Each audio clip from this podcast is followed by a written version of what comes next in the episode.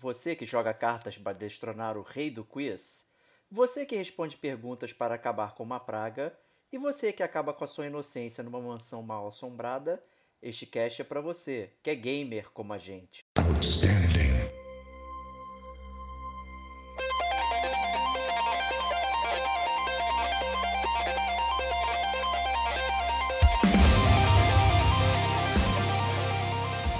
Diego Ferreira.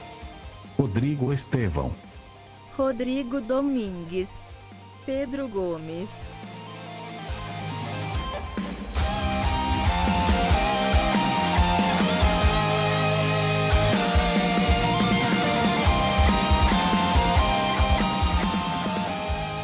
Este é o Gamer como a gente.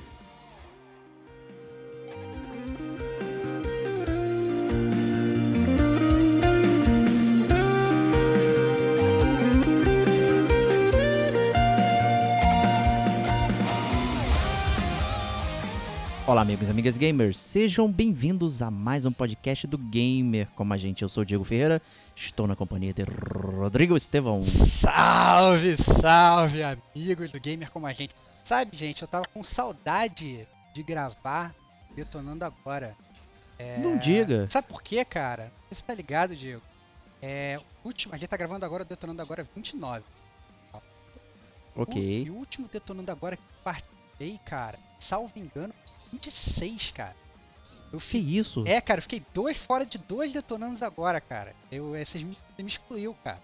Eu fiquei claro, fora, você não jogava nada. Eu fiquei. Continuo não jogando, né, cara? Continuo fingindo. É, eu fiquei fora do Detonando Agora 27, que foi o do Death Stranding. Eu fiquei fora do Detonando Agora é, 28, que foi o do Star Wars, cara. Eu tô, Star Wars, Eu é. tô fora há muito tempo do Detonando Agora, cara. Muito bom estar de volta no Detonando Agora. Que felicidade. Seja bem-vindo, cara. Muito obrigado, cara. Só tô me sentindo um novato, cara. Muito Bem-vindo também para Rodrigo Domingues. Que morreu. Fala, ah, amigos morreu. gamers. Prazer. Não, tá, tá morto aí, cara? Boa aqui. Edita aí, eu vou falar de novo. Falou? Vou editar não, cara. Deu retorno era, total aqui. Que... Mas vamos lá. É um prazer estar de volta aqui, amigos, mais uma vez para falar de game. Sempre bom. E detonando agora, se eu não me engano, eu tava no último, hein? O Stevox não tava, mas se eu não errei a conta aí, eu acho que eu tava no último. E é sempre bom falar Menos de um, detonando agora, né, cara? Um prazer estar de volta e de álcool em gel em mão aqui. Pra gente falar lavando, e, lavando as mãos. As mãos, né? Isso. Rodrigo Domingues usurpando aí o, é, o Rodrigo Estevão, né? Que absurdo. Parabéns, cara, cara, tenho, eu, eu sou muito confiante na legião de Rodrigos que, que vem nesse podcast. Isso aí, importante ter um Rodrigo ao menos, né, cara? É, cara, um Rodrigo tem que ter, cara. Então, tanto, tanto Domingues, tanto Castro aí, eu tô, tô feliz. Justíssimo. Também temos aqui um novato, né, como o Stevox falou, que é o Pedro Gomes, nosso ouvinte. Seja muito bem-vindo ao Gamer como a gente. Salve pessoal, beleza? Pô, muito obrigado pelo convite. É um prazer enorme estar no maior podcast de games do Brasil. Sem dúvida nenhuma. Que, que isso, cara. Que isso, cara. Olha só que, que delícia escutar isso, cara. Que, que, que delícia é escutar isso. Pô, o povo não ficar falando só que a gente, né, fica escolhendo as cartinhas. É a gente que escreve as próprias cartinhas, né? Tá aqui um ouvinte. Né? Muito bom, cara, excelente. E aí, Stevox, a pessoa que tá chegando agora, né, o 29 aí, detonando agora, mas ela começou a ouvir o Gamer com a gente recentemente, isso acontece. Né? É. Então explica pra galera aí o que, que é esse programa que a gente tá fazendo agora aqui. Antes de tudo, sejam bem-vindos, né? Se você é realmente novato ou se você é um velho de guerra, seja bem-vindo aí ao Detonando Agora. Né? O Detonando Agora acaba sendo uma parte do DLC do Gamer Como a Gente, a nossa proposta vã e frutífera de tentar fazer podcast mais curtos, a gente nunca consegue, né? mas o Detonando Agora a gente fala, né? a gente é, volta naquelas reminiscências do passado, quando nós éramos mais jovens, sentávamos com os nossos amigos e falávamos sobre os jogos que a gente estava detonando no, no, exato, no exato momento. Né? Muito diferente dos jogos que a gente vai fazer uma resenha full, onde a gente vai a fundo no jogo, a gente monta uma pauta grande, a gente tem uma zona de spoilers. O Detonando Agora, é, ele não funciona assim. Né? É, cada um aqui vai falar um pouquinho do jogo que está jogando, né? A gente pode ter terminado o jogo, pode não ter terminado o jogo, a gente pode inclusive não ter gostado do jogo. Né? A gente pode dar uma famosa, como o Diego gosta de falar, uma desrecomendação. Né? Então o Detonando Agora funciona é, pra gente falar dos jogos que, que a gente tá jogando. Simples assim. É isso aí. Né? E como você tá há muito tempo sem aparecer aqui no Gamer Como a Gente, eu espero que você não vai falar que tá na, sei lá, centena de horas aí de Saint Seiya, né? Ou o novo jogo do Saint Seiya, por Cara, favor. cara, eu tô, cara. Então- eu tô... Não, O mentira. que você está detonando agora?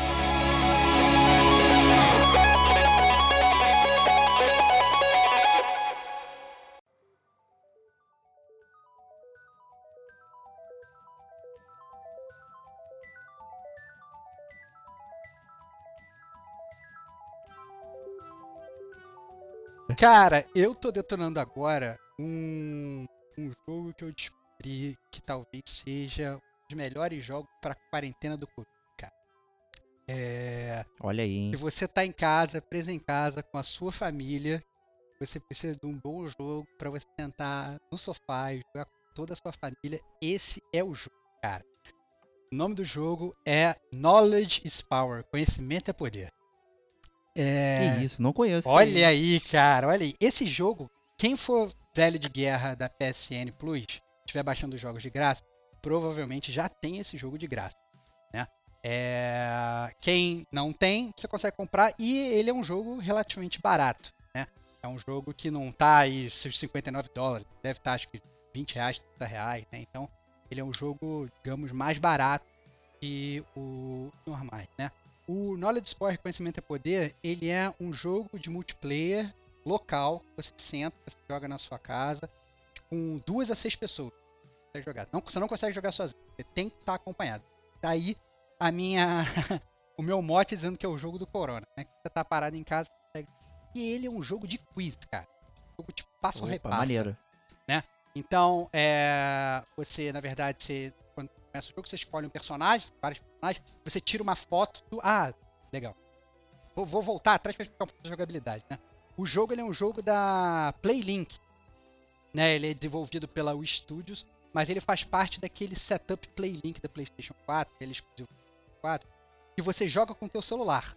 Né? Então ele funciona que nem o Hidden Agenda. Já falou do Hidden Agenda aqui, é, pelo menos ano passado, eu acho é, podcast e, e o conhecimento é poder é assim. Então você, primeira coisa que você vai fazer depois você compra o conhecimento é poder, você vai pega o seu smartphone, você vai entrar na Google Store, Apple Store, quer que seja, vai baixar o aplicativo do conhecimento é poder. né? Você na verdade você não, não precisa de 15 controles, 6 controles, 20 controles para jogar esse jogo com a sua família. Cada um só precisa ter celular. Então você vai baixar o aplicativo do celular e todo mundo vai jogar com o seu próprio celular. né?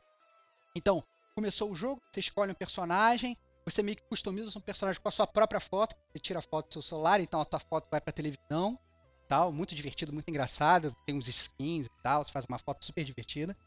É, e aí o jogo começa, né? E aí é literalmente jogo de perguntas e respostas. Então você começa, na verdade, escolhendo categorias, né? Obviamente, cada pessoa que está jogando escolhe uma, se tem empate, tem uma sorte tal, você tem itens para ganhar, para tipo usurpar a escolha do outro e tal, como todo bom jogo de quiz, né? Você escolhe e você avança. E você tem um milhão de temas, né? Então você tem desde temas é, de, de ciências, matemática, revista em quadrinhos, filmes, é, série de TV, Jogos? é, jogos, só que não. Só que jogos. é, eu já peguei uma categoria de jogos uma vez e eu achei que foi muito. Muito ampassant, entendeu? Parece que era uma categoria. Porque, por exemplo, foi uma pergunta sobre Angry Bird, assim, eu Ah, tá. respondi e tal, e, e whatever. Então foi muito, foi muito ampassant.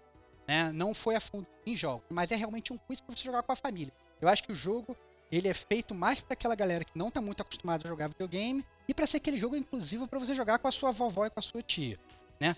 E aí, o mais legal, isso é, o pessoal vai me perguntar, poxa, mas se eu não sei inglês, né? Como é que eu jogo? A primeira vez que eu joguei o jogo, o jogo tava em inglês. Eu consegui jogar de boa, mas depois eu peguei, mudei, você tem que mudar o seu PlayStation para português. Dentro do jogo você não consegue mudar, né, a, a língua. Mas você muda o seu PlayStation para português se ele tiver, se ele tiver em, em inglês, e aí ele fica todo em português. A voz dos personagens, a voz do narrador também em português. E a localização dele é tão impressionante que inclusive as, é, as categorias elas ficam localizadas.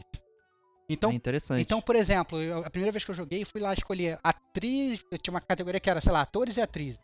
Aí me fez pergunta, sei lá, sobre o Christian Bale. Fez uma pergunta: qual o filme do Christian Bale? Lá, lá, lá, lá, uma parada assim. Quando, na verdade, é, eu joguei para Brasil e depois eu selecionei essa categoria, sim, ainda apareceram de, de, de atores internacionais, mas teve pergunta da Regina Duarte, teve pergunta do Antônio Fagundes, entendeu? Tiveram umas perguntas totalmente locais, assim, entendeu? Aí você vai na categoria Brasil e te pergunta da história do Brasil, entendeu? Nossa, achei muito divertido o jogo, muito divertido. É basicamente um E- perfil, né? Bacana mesmo, hein? Basicamente É um perfil, perfil cara. do basicamente- videogame. É um perfil do videogame, só que você, na verdade, você não, não fica muito adivinhando só a, a- aquela pessoa específica, né, Pedrão? Você, você tem, assim, um milhão de, de, de, de temas pra jogar, né? E depois que você, tipo assim, você passa as, as por três perguntas, mais ou menos, você tem como se fosse uma atividade pra você resolver no teu celular. E quem Uhum. resolver mais rápido e mais certo, né? é, ganha, ganha mais pontos. né? Então, por exemplo, você tem uma lá que é associação.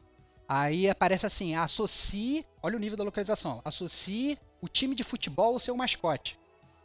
Aí, sei lá, você é, é, aparece, sei lá, sei lá, na parte de cima do seu celular, Flamengo, embaixo tá Urubu. Aí você vai com o dedinho, tum, linka os dois, e você marcou um ponto. E aí você vai fazendo isso o mais rápido possível, outras categorias, outros times vão aparecendo, outras coisas vão aparecendo, e o negócio é. Quem, no final das contas, vai ter um timer, né? E depois, quando acabar o timer, quem fizer mais pontos ganha. né? Então ele não se atém só, por exemplo, à parte de perguntas e respostas. Ele tem também essas mini dinâmicas, né? E aí depois que você passa por é, acho que 12 ou 13 dinâmicas, é, você tem a pirâmide do poder, que é a pirâmide do conhecimento, na verdade, que é aquele, digamos, aquele game final que, que dá a chance pra galera meio que é, correr atrás do prejuízo, né? Se você está muito atrás.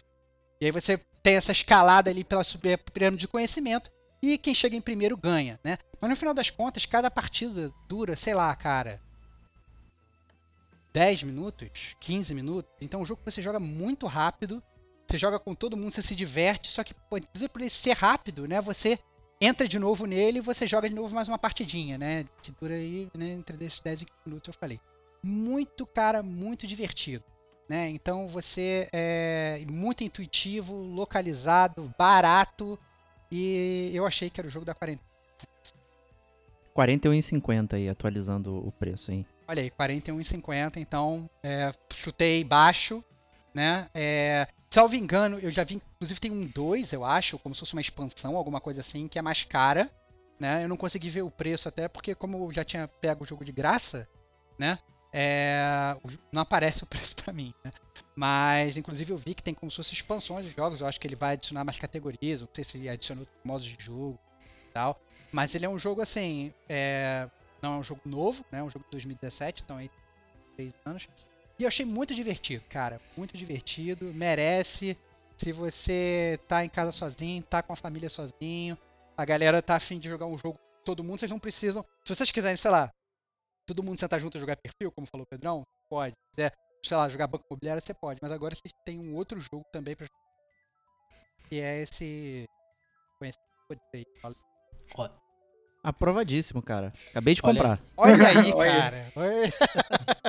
Acabei de comprar. Aí, se Vai, vale, aí, o, cara, vai comen- jogar com, a, com se vale o comentário, é o jogo da quarentena custando 40, né? Olha aí, olha aí. Olha aí. Olha cara. só. Que sujo você é, Cara, muito a ver. Que Compra agora. Se não pegou na Plus, comprem agora, né? Muito obrigado aí, Stevox. Ótima dica aí. E vamos prosseguir então com o nosso amigo Pedro aí. O que, que você tá detonando agora?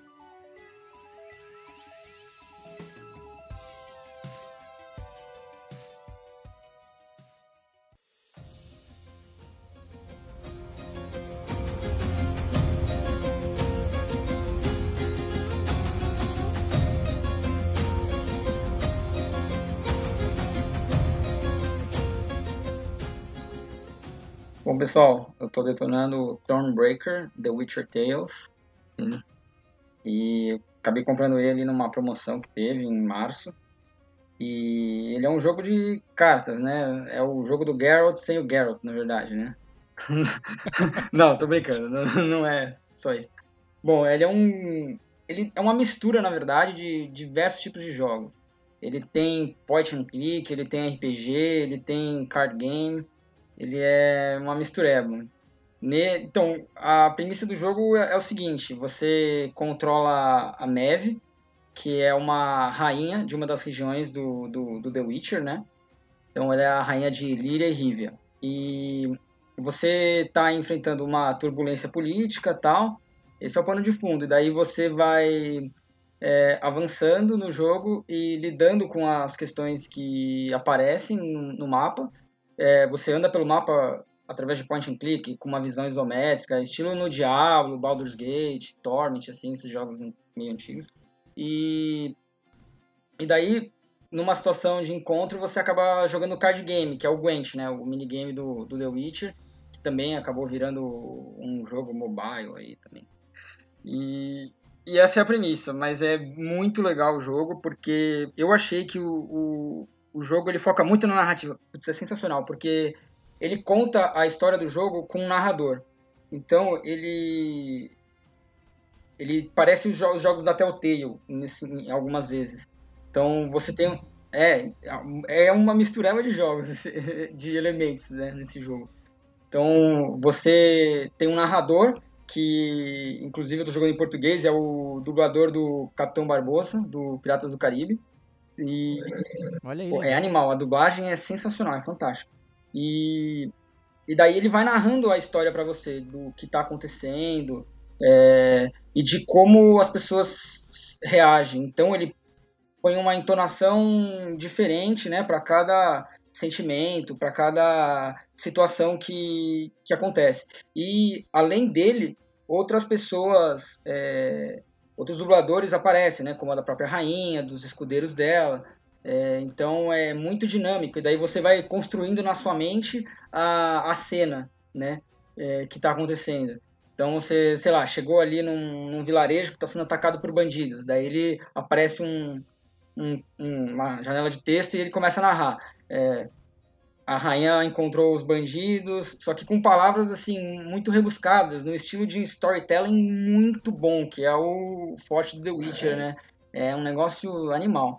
E, e daí ele vai contando, daí fala, ah, daí de repente muda para a rainha. A rainha fala: "Rendam-se ou nos enfrentem". E daí você vai para a batalha de cartas. Daí você vencendo ainda tem a conclusão que daí é o- um dos pontos altos do jogo, né? Porque que é o sistema de escolhas, né? Que é isso no The Witcher também. É, você consegue moldar a, a história com as suas escolhas. Então, de acordo com os caras, tem mais de 20 finais. Então, é, como você pode ver no jogo do The Witcher, aquele conto do mal menor, ele é muito reproduzido aqui no jogo. Então, você sempre tem que escolher entre uma coisa ruim para um grupo ou uma coisa ruim também para outro grupo, né? Ou é, são situações assim muito complicadas e você na pele da rainha é difícil, né? E os personagens são muito bem construídos, principalmente ela, é uma pessoa forte, você tipo se identifica muito fácil, porque ela é uma pessoa bondosa, forte, tipo são personagens muito bem construídos, que é a característica da CD Projekt Red, né? Então, Cara, então, deixa eu fazer uma pergunta, lá. Pedrão. É, eu- eu- na verdade, eu tinha, tinha várias perguntas, mas você conseguiu, com o seu relato inicial, cobrir grande parte delas, né? Uhum. É, porque eu ia até perguntar pra você, né, fazer um paralelo com o próprio Witcher 3, que a gente tá acostumado, que tem um roteiro muito elaborado, que tem um milhão de side quests, um Uhum. milhão de escolhas e tal e tudo.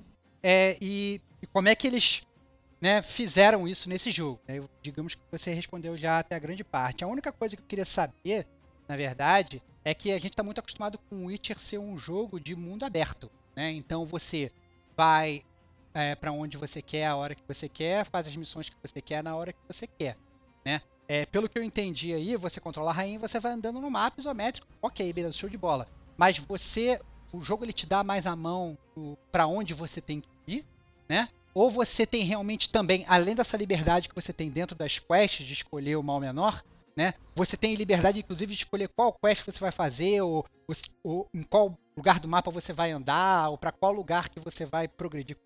Tem, tem sim. É, Quando você acessa o mapa, você, você vê os pontos de interesse do mapa, né? É, bem no estilo The Witcher, né? Com uma question mark, né? Então, tem um ponto de interrogação ali onde você pode fazer uma quest ou pegar um espólio, bem no estilo point and click, né? E, e daí você pode ir para lá. É, você tem, então, respondendo a sua pergunta, você tem três recursos no jogo, que são ouro, madeira e recrutas, que é tipo um exército. Para você liberar os pontos de interesse no mapa e poder fazer as side quests, você acaba gastando ouro. É, é uma forma de você poder ver quais as quests estão é, disponíveis. É, o, o, mapa também marca a quest principal, né? É, destacada para você ir para lá se você quiser. É, e você pode ir. É, ele é bem roam, que nem o, o, The Witcher, né? Você free roam total, né? Para você ir explorando. E eu acho isso um negócio animal, porque a, o mapa que eu tô é o primeiro, né? A princípio são cinco mapas, são cinco regiões diferentes, né? E todas nunca antes vistas no, no universo The Witcher, né? E eu tô na primeira, que é Líria. E ela é muito parecida com Velen, que é uma das primeiras regiões do, do The Witcher. Ela é uma terra desolada, é, com fome, guerra, é, monstros atacando as pessoas. É um negócio bem é, sombrio, né, digamos assim. E daí você, você pode ir andar livremente pelo mapa e você vai encontrando aldeões que precisam de ajuda, você vai encontrando monastérios que precisam de ajuda. É, e você vai conversando com essas pessoas. Daí tem diversas situações é, que você pode decidir o destino daquele lugar, entendeu? Então, você chegou num monastério, por exemplo, você pode decidir ajudar as freiras ou não, e depois também você pode decidir é, dar uma ajuda para elas ou não, para reconstruir o monastério atacado por bandidos, entendeu? E é meio que basicamente isso. Essa é a parte que eu mais gosto no Witcher, mas esse jogo sempre me deixou um pouquinho para trás, porque eu não curto muito é, jogo de carta, assim, como combate principal. É, mesmo sendo o Gwent, que é, que é maneiro e tal, não sei o que, eu tenho um pouco essa reticência aí, até mesmo de ficar um pouco cansativo, né? Que acaba que os encontros sempre são joga carta ali, fica horas jogando, se o seu baralho não for bom, aí não adianta, é, porque a sorte não te, te favorece, enfim, né? Como é que você monta o deck, como é que funciona aí pra, pra Cara, montar. aí é que tá, Diegão. Isso é um negócio que eu achei muito legal. Porque ele não é igual ao, The, ao Gwent do The Witcher, né? Então ele é um pouco diferente, ele é adaptado. Ele é simples, né, também, mas um pouco mais rebuscado do que o Gwent do The Witcher. É, ele, você, as batalhas padrão tem vários tipos de batalha, na verdade, não é simplesmente uma. É, o Gwent, tipo, você tem três rodadas e você tem que ganhar duas, né? E a premissa dela é bem simples: você tem poder nas cartas, soma o, o poder das suas cartas que você tem na mesa contra as cartas do inimigo, e quem tiver a maior quantidade de poder vence a rodada. E daí você vai baixando cartas até você não, não querer mais e passar. Daí acaba a, a sua rodada, daí vai para a próxima rodada. É, e daí você monta seu baralho na, no seu acampamento. Isso é o, a, o aspecto do RPG do jogo, né?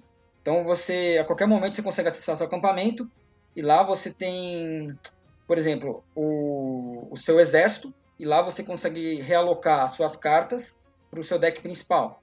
Então daí você lá também o sistema de crafting de cartas. Então lá você crafta suas cartas e vai jogando para o deck.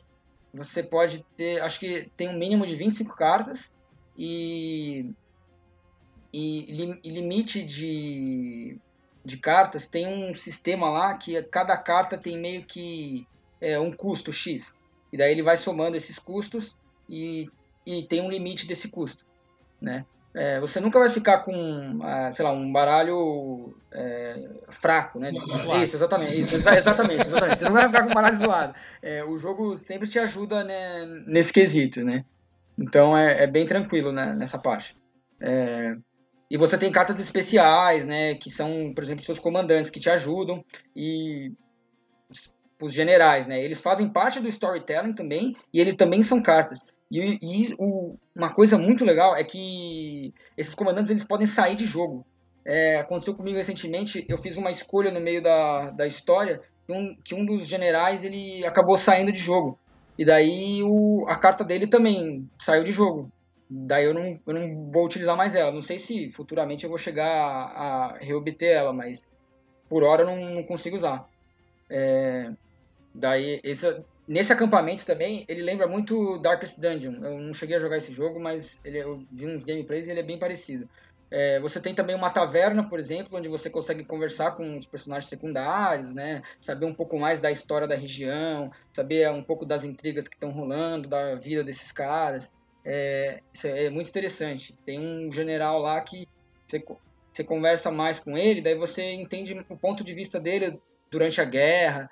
É uma narrativa muito forte, né? Como que é o negócio do The Witch, né? Um marco da CD. Bom, tem uma outra pergunta, já seguindo a linha aí da pergunta do Diego, né?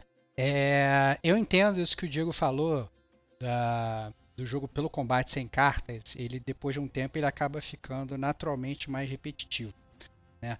No, quando a gente jogava o Gwent no Witcher, não aquele jogo standalone do Gwent, né? O Gwent dentro do Witcher, é, à medida que você ia, na verdade, avançando a história, você ia pegando outras cartas em outros reinos, e inclusive participando, sei lá, dos torneios, e ia. É, é, que, na verdade, assim, quem escutou o cast do Witcher sabe que eu sou um fã absoluto do Gwent. Eu amo Gwent. O jogo standalone eu nem gostei muito, é, porque justamente o jogo standalone não tinha algumas coisas que o Witcher tinha, que era justamente essa progressão de você conseguir é, e enfrentando cada vez desafios maiores dentro das próprias cartas. Aparecia quando eu estava jogando o jogo standalone do Gwent, que era sempre a, o mesmo jogo, entendeu? Era sempre as mesmas coisas, sempre as mesmas cartas. Eu sentia que, apesar de ser, na verdade, um, um jogo é, de cartas e você poder customizar o seu deck da sua maneira, eu sempre me via jogando, parecia que eu estava jogando a mesma partida.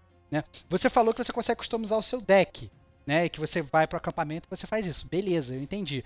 Mas à medida que você vai progredindo o jogo, os inimigos eles vão, sei lá, te oferecendo outras dificuldades a ponto de você falar assim, cara, ferrou, eu tenho que, sei lá, sair para uma outra quest para, sei lá, não sei, arranjar um deck melhor, alguma coisa assim, para te manter desafiado e não só, é, sei lá, digamos, utilizando o mesmo deck sempre. É isso que eu quero dizer, entendeu? Porque geralmente esses jogos de cartas, assim, quando você consegue, quando você entende o, o, seu estilo de jogo, a melhor forma de jogar, como o Diego falou, acaba ficando uma coisa meio repetitiva, né? O jogo ele faz alguma coisa para quebrar essa repetição? Saquei, total, cara. Faz sim. É...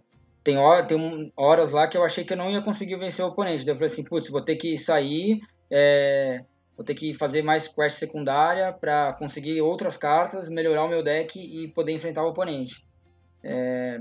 Ele oferece uma variabilidade, é... sim, nesse, nesse quesito, né? De você adaptar sua estratégia é, para cada oponente, porque para cada situação que você enfrenta, o baralho do oponente é diferente. Você vai precisar de uma estratégia diferente, né?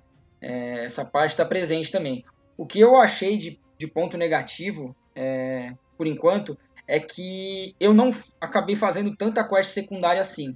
Então eu acabei não ganhando tanta carta assim.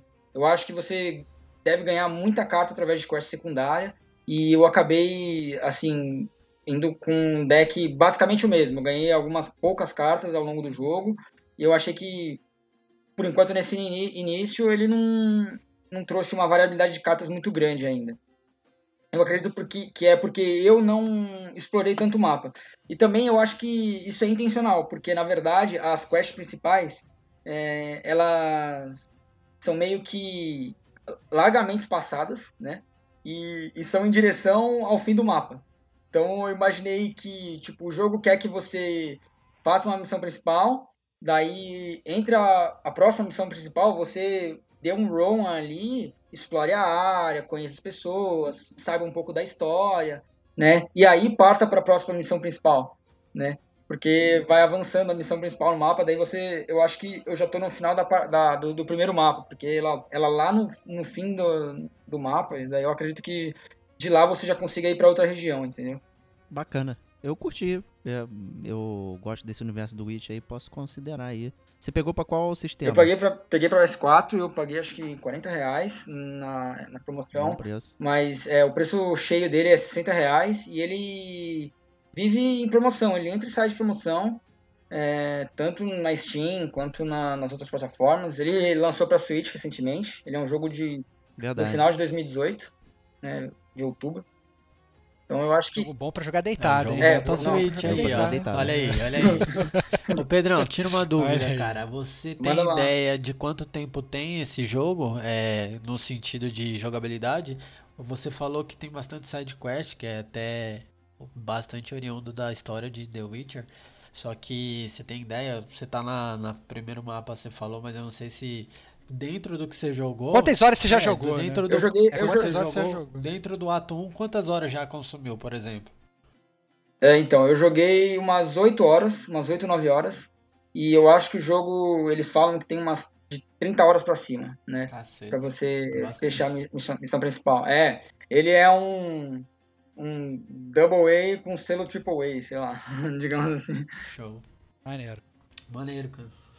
Showzaço, então, recomendado. Recomendado. né? Nossa, pra quem gosta de RPG nesse estilo assim, com storytelling, com consequências na, na escolha de narrativa, é uma baita pedida. Ah, e a arte dele é um negócio fenomenal, cara. Eu, eu me senti num conto de fadas, entendeu? E, e a arte dele parece, como é que fala? Os os jogos da Telltale. Isso, parece que eu tô lendo um- uma história em quadrinhos. É um negócio assim surreal.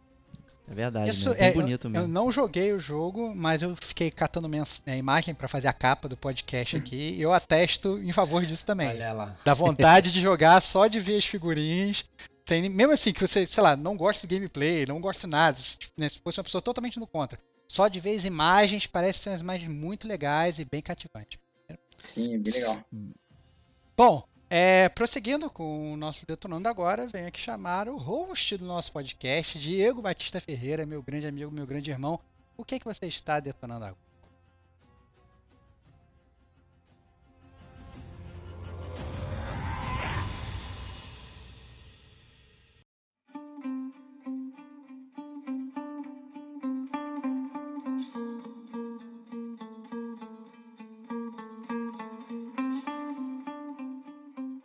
Olha aí, hein? Vou- é, tive muita dúvida ao selecionar aqui o jogo que eu ia falar. É, porque, que- por incrível que pareça, eu joguei bastante jogo ainda esse ano aqui. É, tive bastante dúvida, mas eu vou optar por Plague Tale Innocence. Nossa, Um e aí? um joguinho que saiu em maio de 2019. Tem resenha da Kate né, no, no site também. É, e quando ele foi anunciado ali, eu achei interessante a questão de onde ele é ambientado e tal, mas fiquei receoso por conta de ser aqueles jogos de, né, de acompanhante, né? Você controla uma pessoa e tem um acompanhante meio, digamos, burro, que vai lá fazendo besteira e te atrapalhando, né? Mas, né, vamos falar aqui um pouquinho depois disso, né? Vamos falar da premissa do jogo aí. É, você é a Missa de Rune, né, uma garota nobre e tal, que mora numa região rural da França ali, quando a Inglaterra invade na, na Guerra dos 100 Anos. Né, e você tá passeando no bosque com seu pai, é, aprendendo várias coisas ali, como é, navegar na floresta, né, o Ah, track no, no, no- Taramoras. nos animais né? E enquanto isso, né, você tem um irmão que é o Hugo, que na verdade ele nasceu com uma mácula aí, que é a prima mácula, né, que supostamente é um mal, né, adormecido, que tá no sangue, e ele nunca sai de casa e tal, é a mãe dele que cuida dele, né, e tem rola esse esse rolo ali, né, até que o pessoal do exército lá da Inquisição é, invade o lá o chateau deles e mata a família dela, né? E você é obrigado a fugir com seu irmão sem, né, até mesmo conhecê-lo, né? Porque eles não convivem muito, né? E você tem que fugir e tal.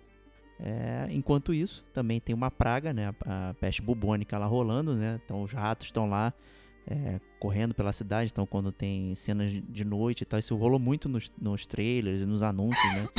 Aquelas paradas bem grandes ali.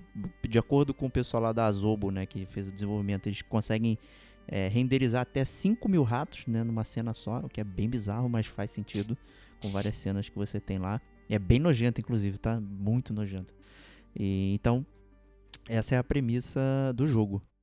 É, Já tem pergunta. É, eu queria saber, é, em termos de roteiro, como é que é essa construção de personagem da simples camponesa de nobre coração que vai todos os dias ao bosque para recolher lenha. né? É, eles é, constroem bem o personagem ao longo da jornada. Eu assumo que você já tenha jogado até o final, é isso? Sim, já acabei. É, então, eu queria entender como é que é essa construção de personagem ao longo da história, ou se simplesmente eles te jogam essa premissa que você falou no início, né? E, e, e beleza, você vai. É um jogo só mais de gameplay e menos de história. Né? Eu queria entender mais ou menos da construção do personagem. Porque eu entendo que, obviamente, você não conhece seu, seu irmão, vai, vai ser aquela jornada para você conhecer o seu irmão também, né? Então, presumo que passa, passa Exato. por conta disso. Mas eu queria entender como é que isso realmente funciona em termos de jogo. Não, tem bastante desenvolvimento de personagem, até porque ao longo do jogo você encontra outros personagens também ali que te ajudam, ou, né, ou, ou você é um passant e tal. É, inclusive, digamos, tem uma pare, né? durante o jogo, você não joga só com com seu irmão, você joga com outros personagens ali agregados, né? Em dupla, né? Então, e aí tem bate-papo entre eles e tal, você tem é, cenas que você só conversa com os personagens, num, num- parece um hub, né? Em momentos do jogo você tem um hub ali e você consegue interagir com os outros personagens, conhecer o que eles estão fazendo, qual, qual é o pleito deles e tal, assim, fora a jornada, né? De caminhadas não sei o que. Então é um jogo que tem muita cena expositiva é, ao longo dos capítulos. Então, no início do capítulo tem uma cena, no final também tem. No meio, dependendo do que você faz, também rolam cenas, né? Tem, tem aquelas coisas em game ali. É, conforme você continua jogando, mas a história tá desenrolando porque tá rolando o bate-papo e tal.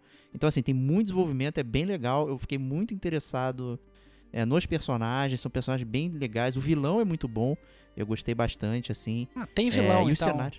Eu achei, Tem que, vilão, eu tem achei que vilão. fosse ser só os ratos na parada, até o final não, do jogo. não, não, tem tem tem tem os ingleses, tem o, a, o- a galera do Papa lá, Inquisição, fazendo merda, é, e tem os ratos, né? Entendi. Então assim são vários vários momentos assim do jogo que vão construindo a história. Então tem um vilão principal que ele tem uma coisa que está relacionada aos ratos, né? Mestre Splinter. E né, e vai, né, para não gerar spoiler aí e tal.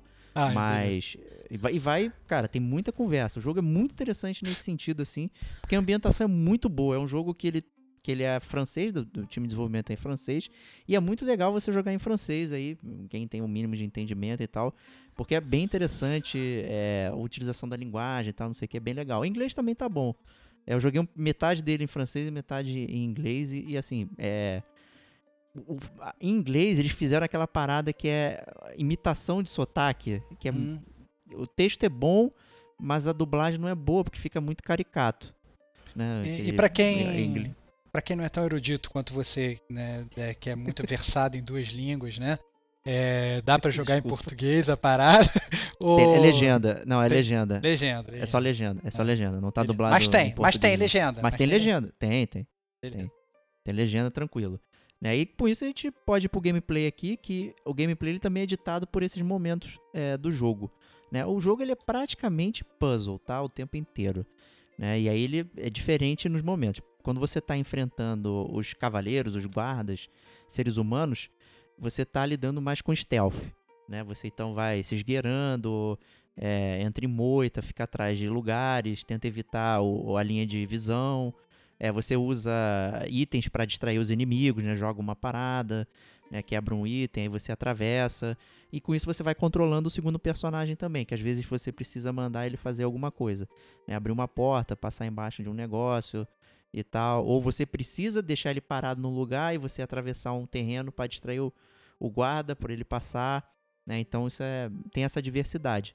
Tem um pouquinho de ataque, tá? Ela tem uma, uma- um estilingue, né? Que é, inclusive, no início do jogo ela tá aprendendo a usar com o pai dela. Ela não tá catando amoras, né? Ela tá treinando é, o estilingue. Então você pode usar pra tacar pedra na cabeça do- dos guardas. E eles morrem com um hit kill. né? Então Excelente, você cara. tchum, manda pedrada na cabeça. Davi né? e Os que tem. é, Mortal. e os que tem capacete, você tem, tem, tem uns itens que você joga que faz eles tirarem o capacete e aí, né, você consegue né, acertar eles, né? Tem, tem um ataque também de stealth que você consegue montar um, um- um poder alquímico e tal e você põe eles pra dormir, aí funciona como um, um stealth, né? Você vai devagarinho e acerta o inimigo ele cai duro no chão dormindo. E tem a parte dos ratos, é, que funciona como puzzle também. Você não pode encostar neles, né? Porque senão eles te devoram vivos ali. E aí você tem que brincar com a luz e o cenário é, para fazer eles se afastarem ou, ou- ou irem se movendo. Né? Então nem todo cenário você tem fonte de luz, você tem que construir a sua fonte de luz para poder afastar os ratos, né? Ou usar os inimigos para atraírem os ratos, né? Então às vezes passa um inimigo que ele tem uma lanterna, e aí você joga a pedrinha na lanterna, a lanterna cai no chão, apaga, e aí os ratos vão em cima do, do cara, coitado, vira, vira um presuntinho lá. Seja, então você vai assassina. gerenciando isso. Assassina É. a menina. Entendi. Então, é, eu acho que ele usou muito bem aquilo que rola no, no Tomb Raider 1, né? Daquela passagem, né? De, de Uhum. você começar a ter que fazer essas coisas, né? Só que pareceu mais crível aqui, a Mícia tendo que proteger o irmão e tal, e tendo que fazer essas coisas horríveis, assim, vendo é, coisas horríveis acontecendo ao redor dela. Tem muitas cenas bem grotescas, assim, sabe? É muito... muito realista, sabe? então, É, a, a utilização. então, na verdade, a construção de personagem não tem tanta dissonância, né? Ou seja, Isso. É, não é aquele negócio de, ah, não, ela é uma, uma, uma- uma pequena menininha e de repente do nada ela começa a matar um bando de gente à torta e direito, né? Eles, eles constroem a ponto de, de, sei lá, de você sentir o impacto no- na personagem que você está controlando. Maneiro. ela continua sofrendo fazendo isso e tal. É, é, é, o, o- o- é, o, é o subtítulo do jogo, né? Innocence, né? Então eles são realmente viviam aquele mundinho e eles estão agora né, em outra coisa, com várias, é, vários eventos acontecendo que aparentemente são diferentes, né? E eles tendo que lidar com isso, né? Então é bem é bem complicado. Tem um personagem mais na frente que que você pode usar ele pra nocautear é, os inimigos. Ele mata, né? E, e ela fica horrorizada quando ele faz isso e tal. Então é ba- bastante interessante é, a utilização dos personagens. A única coisa que eu não gostei do jogo, na verdade, é que eles inventam lá uma espécie né, de evolução, né? Que eu sempre reclamo, né?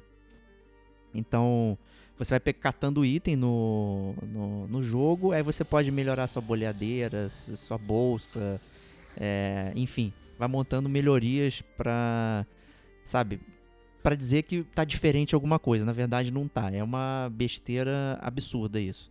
Podia passar sem. O jogo, inclusive, ele não tem HUD, tá? Ele é muito legal porque só vê jogo. Né? Ele só aparece o HUD quando você aperta pra entrar num menu pra selecionar os poderes, né? Que depois você vai ganhando é, novas estilingagens, né? Então você tem poção pra gerar luz, pra jogar fogo, tem granada é, de luz pra jogar nos ratos e afastar eles. Granada um- de luz, brother. É Granada de sério luz, essa é. parada, velho. É, Não, é uma poção alquímica, né? Que você É, tem essa entendi. parada de alquimistas, não sei o que e tal. Então, é, Então rola não- essa parada. Então tem os... No final das contas, Diga, você acaba sendo uma menininha que no final das contas ela vira Galileu ali. Fica fazendo Exato. paradas absurdas ali e vira, sei lá, Leonardo da Vinci, fica criando os construtos, as catapultas e, e comando durante. Essa é a dissonância É, da parada. Tal, mas não é ela que cria, tá? Ela tem um personagem específico Ah, que, que faz isso. Entendeu? É, ela não, ela, ela, ela absorve esse conhecimento do, da- desse personagem. Fala, ah, pô, tu vai fazer isso? Pô, tá aqui então essa parada aqui. E aí vai e faz. Ou ela aprende, né? Vendo durante o jogo e tal. E vai fazendo. E durante o jogo tem umas mini decisões, assim, que não mudam a história. Mas ela é muito dinâmica, né? Você, por exemplo, passa em determinado lugar. E aí tem um guarda preso. é, e você tá com uma fonte de luz. Se você continuar é, passando a fonte de luz, os ratos vão todos pra cima do guarda e você pode, né, matar ele e tal. Ou você pode agir de outra forma e deixar o cara ir embora. Né? Não, é, não, é um menu de escolha, mas se você fizer esse puzzle de outra forma, ele consegue é, escapar. Né? E aí você ganha um troféu também e tal. Então é bastante interessante que tem uns momentozinhos assim de pequenas decisões que, que na verdade di- dizem mais ou menos como você viu o puzzle, né? Então é interessante como pensa você né, na hora de resolver um problema ali que tem um outro ser humano envolvido. Então é bem interessante. Ponto negativo é esse realmente aí de evolução de personagem, que na verdade não precisava. é, o jogo é- ele alterna bem os momentos que são de stealth, que são do rato, que, que é conversa e tal. Você nunca fica é, saturado dos sistemas, né? Eles, eles vão se resolvendo muito bem ao longo do jogo. É, tem colecionáveis também, que é uma baboseira também. Você pega lá, tem uma, ela fala um pouquinho sobre o que aquilo representa e tal. E eles ficam guardados dentro do hub do jogo, mas que você né, para de acessar depois de um tempo, então não faz sentido você ficar olhando aquilo. Né? Mas enfim, é um ótimo jogo aí, Double A, aí, repetindo a, a frase, tem uma história legal, ele não é longo, né, deve colocar aí no máximo 10, 12 horas. Os checkpoints são maravilhosos, assim, você morre dois segundos depois, você já tá de volta é, para resolver o puzzle e tal. Você não fica cansado assim, ah não, que telão horrível, esperando. Você volta muito rápido para poder tentar. Aquele, tem, é, os puzzles são bastante interessantes, dependendo inclusive de como você trabalha a iluminação da sua própria televisão, né? Para É, poder identificar os pontos. Então, essa era a minha pergunta pra você, na verdade. É, eu tô, tô, tô te usurpando com milhões de perguntas. Desculpa aí, inclusive, os outros convidados. Mas tô sentindo que já tá meio caminhando pro final da sua análise. Eu queria Sim.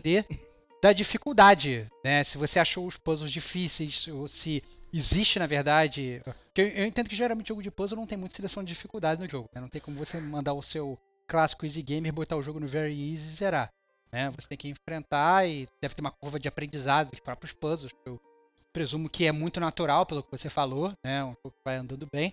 Mas eu queria entender se em algum momento o jogo fica difícil ou se realmente parece que você tá né, andando no parque da peste negra ali de bobeira e não tá. Andando no parque da festa. é, entendeu? Tá, tá de bobeira ali passeando. Tá, eu vou abrir um parêntese de um jogo que eu tô detonando agora, que é o Shadow of the Tomb Raider. Que roubo, brother. Tá roubando. É, é. Do- Tá Não, só pra cara. falar desse negócio da dificuldade do puzzle. Que você pode escolher a dificuldade do puzzle no jogo, tá? É, no, no Shadow of Tomb Raider. Então, se você põe no Easy, é, a parede fica pintada, ela fica, você fica usando o instinto de sobrevivência, ela fica comentando, ó, por que, que você não vai ali apertar aquele botão e tal? E quando você põe no hard, é, ela não fala nada, não tem instinto de sobrevivência, não tem parede pintada, você tem que realmente analisar o local e, e fazer as coisas. Fecha parênteses. É, mas no Plague Tale, eles vão ficando progressivamente mais difíceis, tá? Então ele vai acompanhando a sua curva de aprendizado no jogo, mas nenhum é. Sei lá, não fiquei preso em nenhum, sabe? É bem tranquilo. Assim, porque você tem todas as ferramentas e a progressão é tão natural, ela tem um flow bom, sabe? Então você não fica preso ali, não tem dificuldade pra escolher no jogo, tá? Até porque é um jogo de one hit kill. Então não, não tem dificuldade, né? O inimigo encostou em você já era, o rato encostou em você já era. Caiu não sei aonde já era. Então, assim, é, é você tem que usar a sua cabeça pra navegar no cenário, tá? E ele não é muito difícil, mas ele, assim, não é passeio no parque da peste negra não. Tem, você às vezes tem que olhar e analisar o, o- tem uns puzzles que são muito grandes, mais da metade do jogo pra frente. Assim, tem uns cenários grandes, aí você tem que movimentar certas coisas e tal. E você tem que carregar o, o rato de um lado pro outro, aí você tem que usar a luz pra prender o rato num determinado ponto, é, porque eles não atravessam faixas de luz. E aí é, o outro lado fica apagado, aí os outros ratos entram e você vai brincando com, com essa parada, né? Então é. Tem, tem variedade, com certeza. Mas não são impossíveis, não. Tu fica, caraca, não sei o que fazer. Não, você tem que dar aquela analisada e tá dentro do contexto do jogo, imerso. Né, da questão da luz. Que não é só acender a luz, tem horas que você tem que apagar a luz também. Né? Mas o jogo ele, ele te ensina tudo isso, bem suave.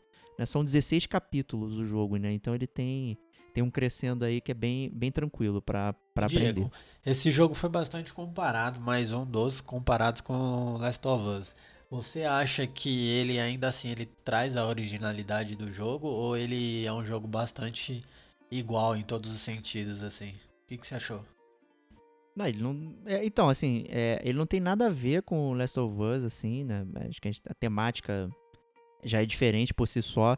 A interação entre os personagens é muito parecida, né? Porque é, eles estão se conhecendo e estão aprendendo. Acho que é uma inspiração, com certeza. É outro jogo que eu poderia dizer que é uma inspiração é o Brothers, né? A Tale of Two Sons aí. Nossa, é- cara. Eu ia falar disso, cara, mas eu não queria citar, cara. Eu acho que é até mais inspiração, porque você tem acesso direto ao seu irmão, né? Enquanto que a Ellie no Last of Us, ela fica lá, ela não é ninguém, né? O, o inimigo não vê ela, né? Enquanto que a- no, no, no, no Plague Tale, se você demole, os inimigos comem o teu, teu parceiro lá, que você tá gerenciando, e acabou. Toma um game over. Você escapou e o teu boneco lá morreu. né? Então é. Eu acho que você tem mais ingerência ali no, no seu personagem. Então é um- eu diria que é um avanço ali é, nesse sentido. Ô, Diegão, Fala aí, Pedrão, É, sim, você, você controla os dois ao mesmo tempo? Como é que funciona a parada? Ela e o irmão? Não, não, não, não controla não. Não, você dá ordem só, fica, para, sai correndo. é, ou você olha pra um local, aí, ah, sobe até ali e aciona uma alavanca Ah, e tal. Tudo isso é com um menu contextual, mais, mais, mais simples. Tá? Não tem aquela temática do Brothers de cada alavanca controla um boneco e tal. Até porque seria muito complicado pra fazer isso, né? O jogo tem, né, tem muita coisa acontecendo ao, ao mesmo tempo. Tá? Mas é o controle é indireto e os inimigos percebem é, o, a outra pessoa. Então ele não é invisível, né? Então se passar do, do lado de um rato, o rato vai comer. Não tem, não tem Não essa. é Uncharted, não, né? Não, não é. É, essa comparação foi boa. né? Não é. Mas é um jogo recomendadíssimo. Eu peguei ele também a preço reduzido aí. É, acho que eu paguei 90 e tantos reais em uma promoção aí. Eu acho que é o preço ideal dele aí. É um jogo bem aprazível, bem gostoso pra você jogar e, e terminar ter aquela experiência contida, bem interessante. Eu acho que vale a pena por isso aí. Excelente. E Legal. com isso, então, vamos para aí nosso amigo Rodrigo Domingues. O que você está detonando agora?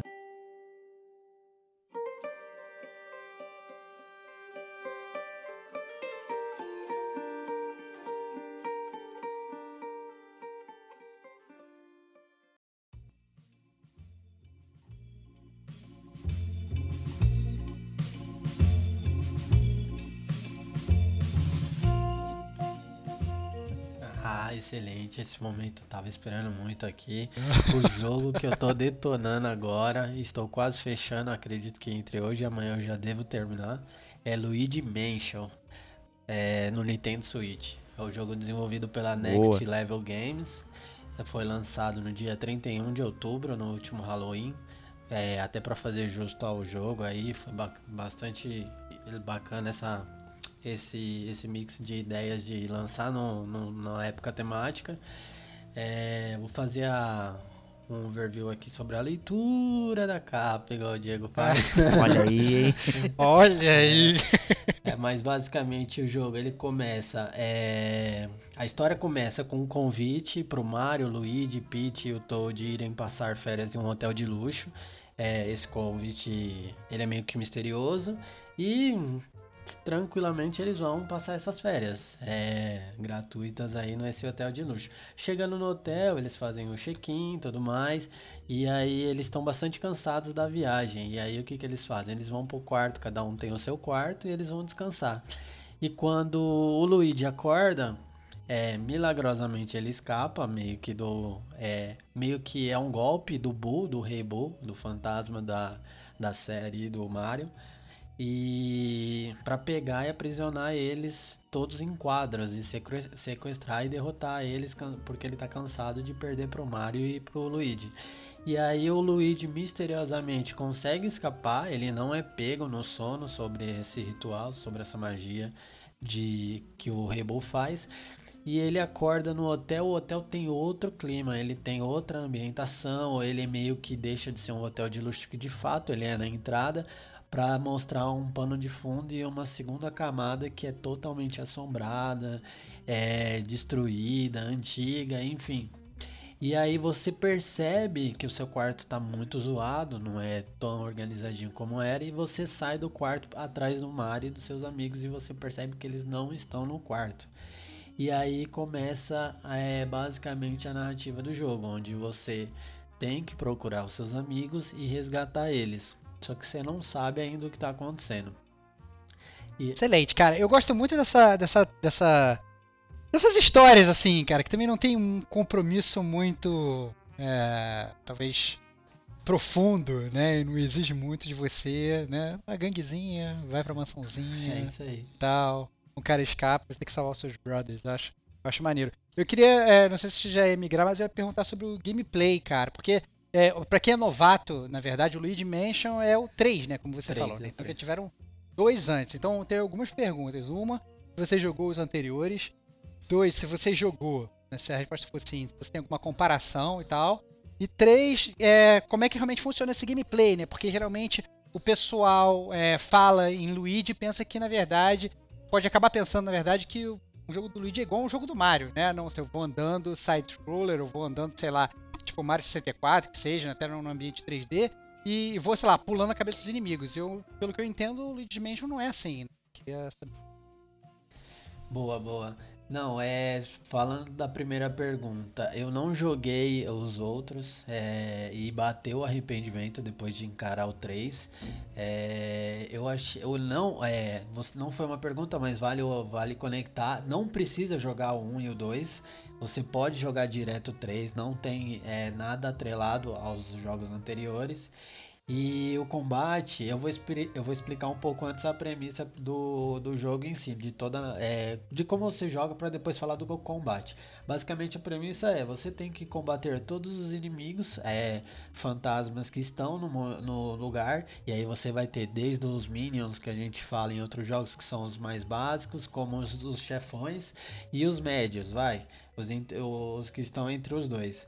E basicamente o jogo começa com você precisando pegar o primeiro elevador para ir atrás dos seus amigos e você entra no elevador, não tem nenhum botão a não ser do andar que você tá. Todos os botões estão removidos de dentro do elevador do painel.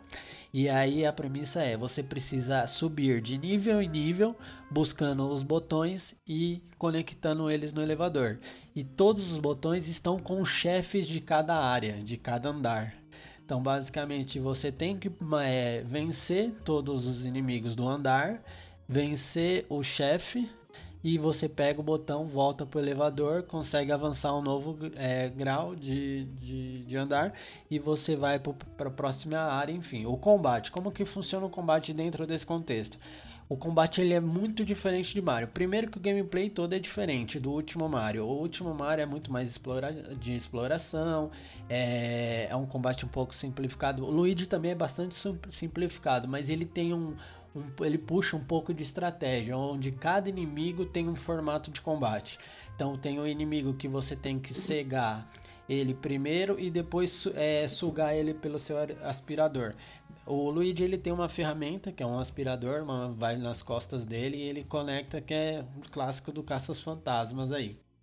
E aí ele tem que pegar e, e ele duela com essa ferramenta. Só que essa ferramenta ela tem tanta parte de sucção como a de aspirar e também tem a questão de você externar o vento para fora ou também iluminar e bater um flash altíssimo é, cegando o adversário. Basicamente são essas três, é, essas três, esses três formatos de, de duelo, de combate. E aí tem, na verdade, tem o R2 mais L2 que você dá um salto como se fosse uma bundadinha no chão que dá uma assustada também nos inimigos. Então, basicamente é assim: você vai ter inimigo que você primeiro, em resumo, você precisa cegá-los antes de puxar eles, porque você só consegue é, ele se torna só tangível a partir do momento que você cega ele. Só que para cegar, cada um tem uma estratégia.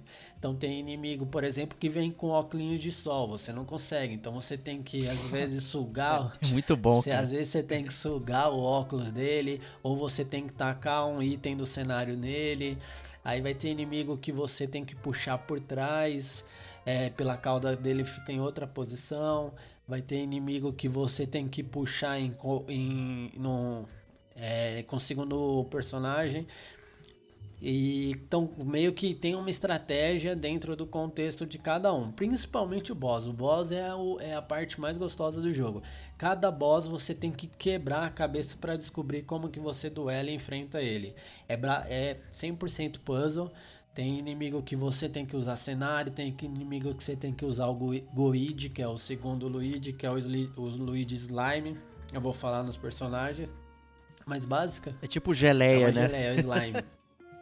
geleia. Então cada, cada boss você tem um formato de combate.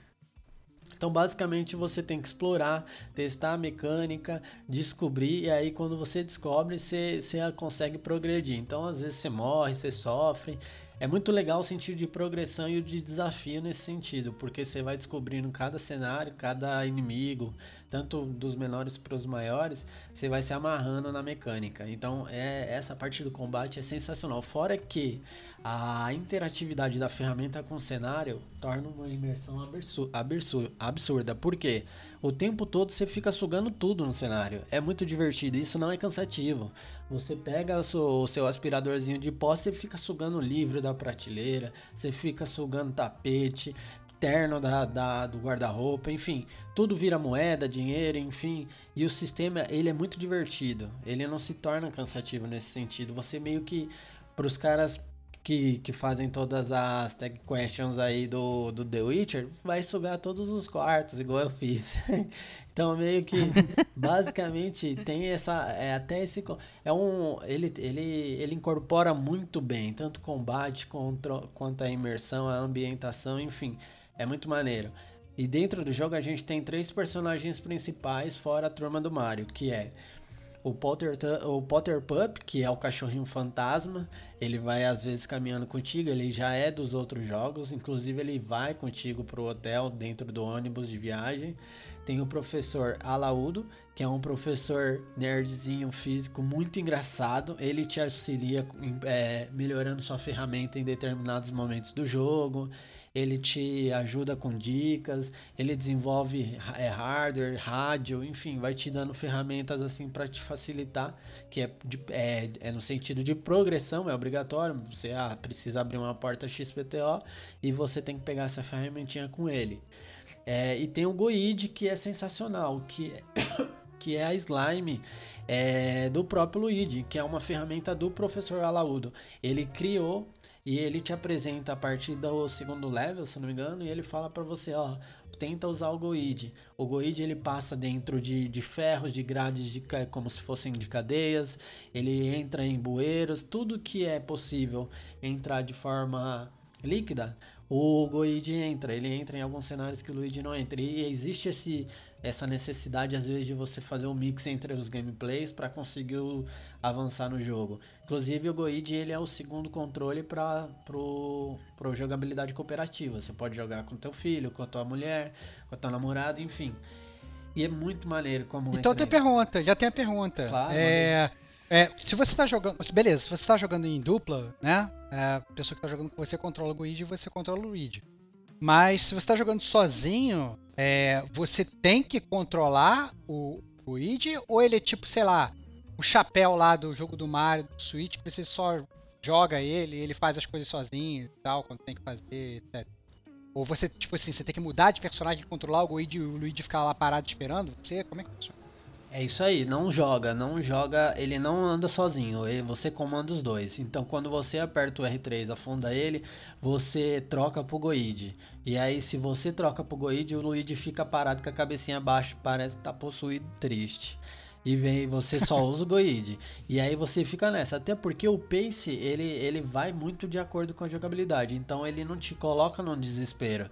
Eu tive uma experiência muito legal, que foi no, no, últimos chefes que eu enfrentei ainda hoje, que era um boss que eu enfrentava os dois e eu tinha que ficar alternando. Era muito maneiro, porque o Goid ele não é imune à, à água. Então ele sofre, se ele passar em cima de água, ele, ele, ele, ele deixa de existir, mas aí ele restaura, né?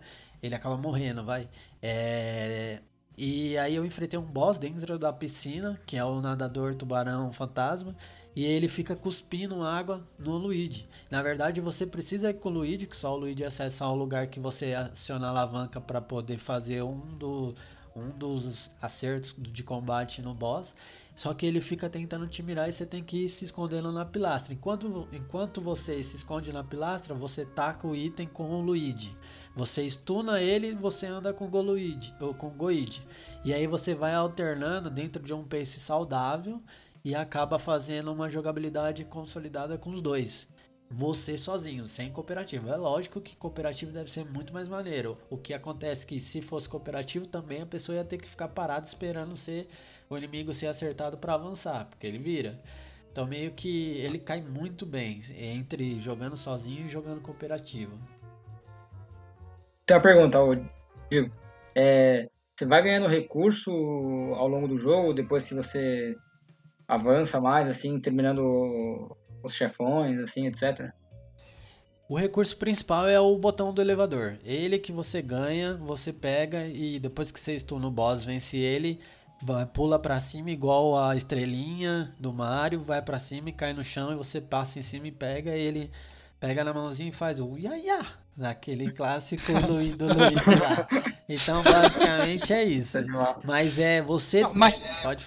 Pera. Mas em termos. Não, não, só, só pegando carona, pra você já, Tá já, já responder junto, né? Quando ele fala assim, pegar recurso, eu penso, eu interpreto até a forma de assim, de você. é, daquilo que o Diego falou do Plague Tale, né? De você ir melhorando o seu equipamento. Porque eu não sei se você, desde o início, você já tem lá o seu. lá, seu aspirador de fantasma totalmente evoluído. Né? É, É, como é que você faz? Né, pra, porque assim, você fala, ah, não, tudo vira moeda. Vou esperar. O que, que você faz com essa moeda? Faz nada? Né? Você, você compra alguma coisa.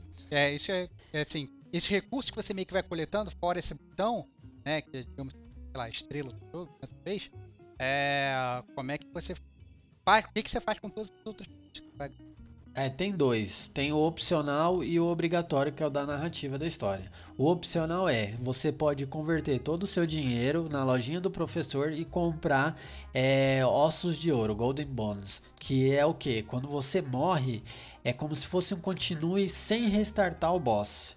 É, então você esse Gold Bond você usa quando você morre, o seu cachorrinho o Pottertup vem, ele vem até você, come o seu ossinho do seu bolso e te restaura e você continua da onde estava o life do, do inimigo, do cenário, enfim, de tudo.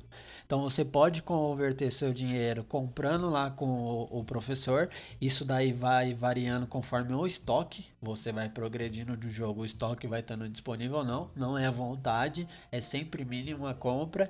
E você também pode comprar é, mais dois itens de que é um é, é Gem Finder e Ghost Finder, é Bull Finder, que você tem no jogo uma espécie de coletável que é as gemas de cada andar. Você tem que pegar seis gemas em todos os andares e você pode comprar esse item que ajuda a auxiliar na busca do, da gema. Em paralelo também tem os bulls, que são os mini bulls em cada cenário oculto, que se fosse no universo de PlayStation para platinar. E você pode comprar também para localizar mais fácil eles. É, mas basicamente es- esses três são opcionais. Aí a gente vai para o obrigatório que é conforme a narrativa, o professor vai falar: desce aqui no meu, no meu laboratório agora, porque o laboratório dele são 17 andares, são 15 mais o Basement 1 e o Basement 2.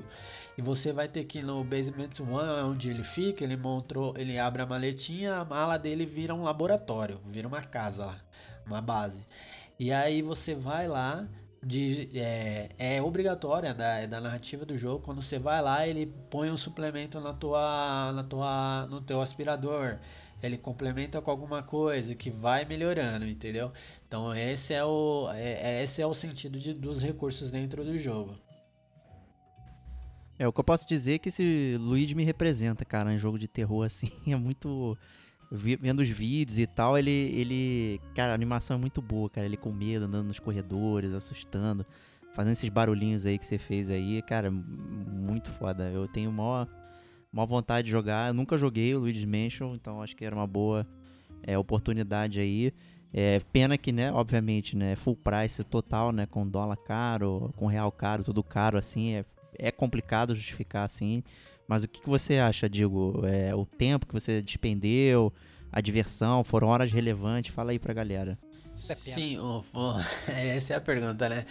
Cara, assim, o que você falou é sensacional. A, a, a parada do Luigi, assim, é muito maneira, é muito bem colocado. O tempo todo ele tá com medinho, o tempo todo, se ele acessa um novo lugar, ele já tá tremendo, ele tá fazendo algum som de, de assombrado. É, o gameplay é muito legal, é muito bom. Eu achei a quantidade de horas bem justa. O jogo tem entre 10 a 15 horas. Tem gente que já terminou em 8. Eu tô na 15 hora, mais ou menos, porque eu tô aspirando todos os lugares para pegar todos os itens. Mas é, um, é, é bem legal, cara. Ele é bem, ele é bem progressivo, que é legal, que te prende, porque você fala: Não, cara, vou subir mais dois andares. Vou, vou antes de dormir, dormir, eu quero chegar no sétimo andar. Aí você vai você fala, caraca, que maneiro. E cada andar tem uma ambientação. Então tem ah, o Museu de História Não Natural, tem o Museu do Egito, tem ah, um que parece Tóquio. Cara, é muito maneiro. Cada andar ele tem um, um ambiente é, temático. E o último é a suíte, a suíte presidencial, que é onde você tem que chegar para enfrentar o vilão ou a vilã do jogo. E, e resgatar seus amigos. Então, assim, falando de tempo, eu acho muito. É um tempo justo. O gameplay é bem legal. Cara, é recomendadíssimo. Eu tô gostando muito, principalmente para quem não jogou os outros. Pode cair para dentro, é tranquilo de cair para dentro sem jogar o 1 e o 2. Eu não tô tendo problema nenhum. O jogo é muito tranquilo de jogar para todas as idades. Acho que a criançada nova, o idoso aí, quem quiser jogar consegue. É um pace tranquilo, não tem dificuldade. Os puzzles são tranquilinhos também. Enfim, é um jogo que eu recomendo bastante. Eu acho que aí é, eu acho que dá para comparar a mesmo nível com Mario. E é um Luigi que realmente não é um protagonista, é, não é um num personagem secundário. É um coadjuvante. Ele é um protagonista de fato. O jogo você não consegue lembrar do Mario. De verdade, eu não lembrei do Mario é. até ver o quadrinho que ele tá preso e tenta resgatar ele. O jogo é muito legal e ele é muito mais linear, o que me atrai, é, do que o próprio Mario. Então você anda para esquerda, direita, para frente, para trás. O jogo é muito linear e progressivo. Isso é fantástico. Cai, os caras capricharam e fizeram muito bem. Isso eu recomendo a todos vocês aí meus amigos do Gamer como a gente, todos os ouvintes, eu acho que quem tem Switch é obrigação jogar Luigi Mansion, que a parada é, é muito bem feita. É um dos melhores, até agora é o melhor jogo que eu já joguei pra Switch. Fica aí a bomba. Caraca, Caraca. olha. Ô, Encerrou com chave de ouro, Ó, é, tem legenda? Imagino que não, né? Porque é um jogo Não, cara, né? não tem. Infelizmente, Nintendo aí sempre é, deixando a desejar nisso. O jogo é totalmente em inglês. É um inglês bem tranquilo. É, não é nada difícil. Ele, ele tem uma. A, a, a, a legenda, né? Do inglês. Ela é passada bem devagarzinho para você pegar tranquilo o diálogo. Ele é sempre simplificado. Ele tenta, eu não vou dizer que infantilizar, porque não, mas ele não, com- ele não torna nada complexo. E é o que eu falei. Acho que se a gente, hoje a gente está mal acostumado com as legendas e as dublagens, mas em, em idades antigas aí quando a gente jogava em inglês é muito melhor do que muito jogo que a gente jogou em inglês lá no passado. Então é um- uma pena isso aí, mas dá pra cair tranquilo. Ah, legal. É, é que é pra família também, né? Uma Sim. parte. Então é isso aí. Beleza pura, quatro jogões aí pra você ficar em casa jogando, né? E não sair por aí pela rua fazendo besteira. É, quero agradecer aí nosso ouvinte aí, Pedro. Muito obrigado por ter atendendo- atendido o chamado do Gamer Como a Gente aqui, aparecido. Pô, valeu, Diegão. Que isso. Tamo aí. Prazer. O, né, foi um prazer. Espero que apareça mais vezes aí, quando- colaborando. Continue ouvindo também, por com favor. certeza. Não ouça só o que você Não, participou. com, com certeza, claro que não. E Stevox, obrigado aí, cara. Seja bem-vindo de volta ao Detonando Agora. Cara, muito bom fazer parte do Detonando agora. É, Fiquei bastante empolgado com, com os outros três jogos, que é, né, exceto o meu, que eu já sabia tudo. Mas, mas os outros três me cativaram bastante, assim, me deu, me deu vontade de jogar os três. É sempre bom receber boas recomendações de gamers como a gente. É isso aí. Diego Domingues, muito obrigado novamente aí, nosso senhor mídias sociais. Que isso, é sempre um prazer estar de volta aqui, fazer um agradecimento especial aí todo mundo que tá ouvindo a gente, colou lá no Instagram. É, essa semana a gente fez uma brincadeira lá com a quarentena que você tá jogando agora e a galera interagiu bastante, mandou bastante resposta. A gente repostou tudo lá. É, e tem sido bastante divertido aí. Quem não colou ainda, vai lá no Instagram, Gamer Como a Gente, procura a gente, segue compartilha, curte e interage. Manda mensagem, a gente responde todo mundo lá. Quando não é por lá, a gente fala no news e, e chega com a gente lá que tá maneiro demais. Isso aí. Então, galera, a gente se vê na próxima semana. Um grande abraço e fiquem em casa.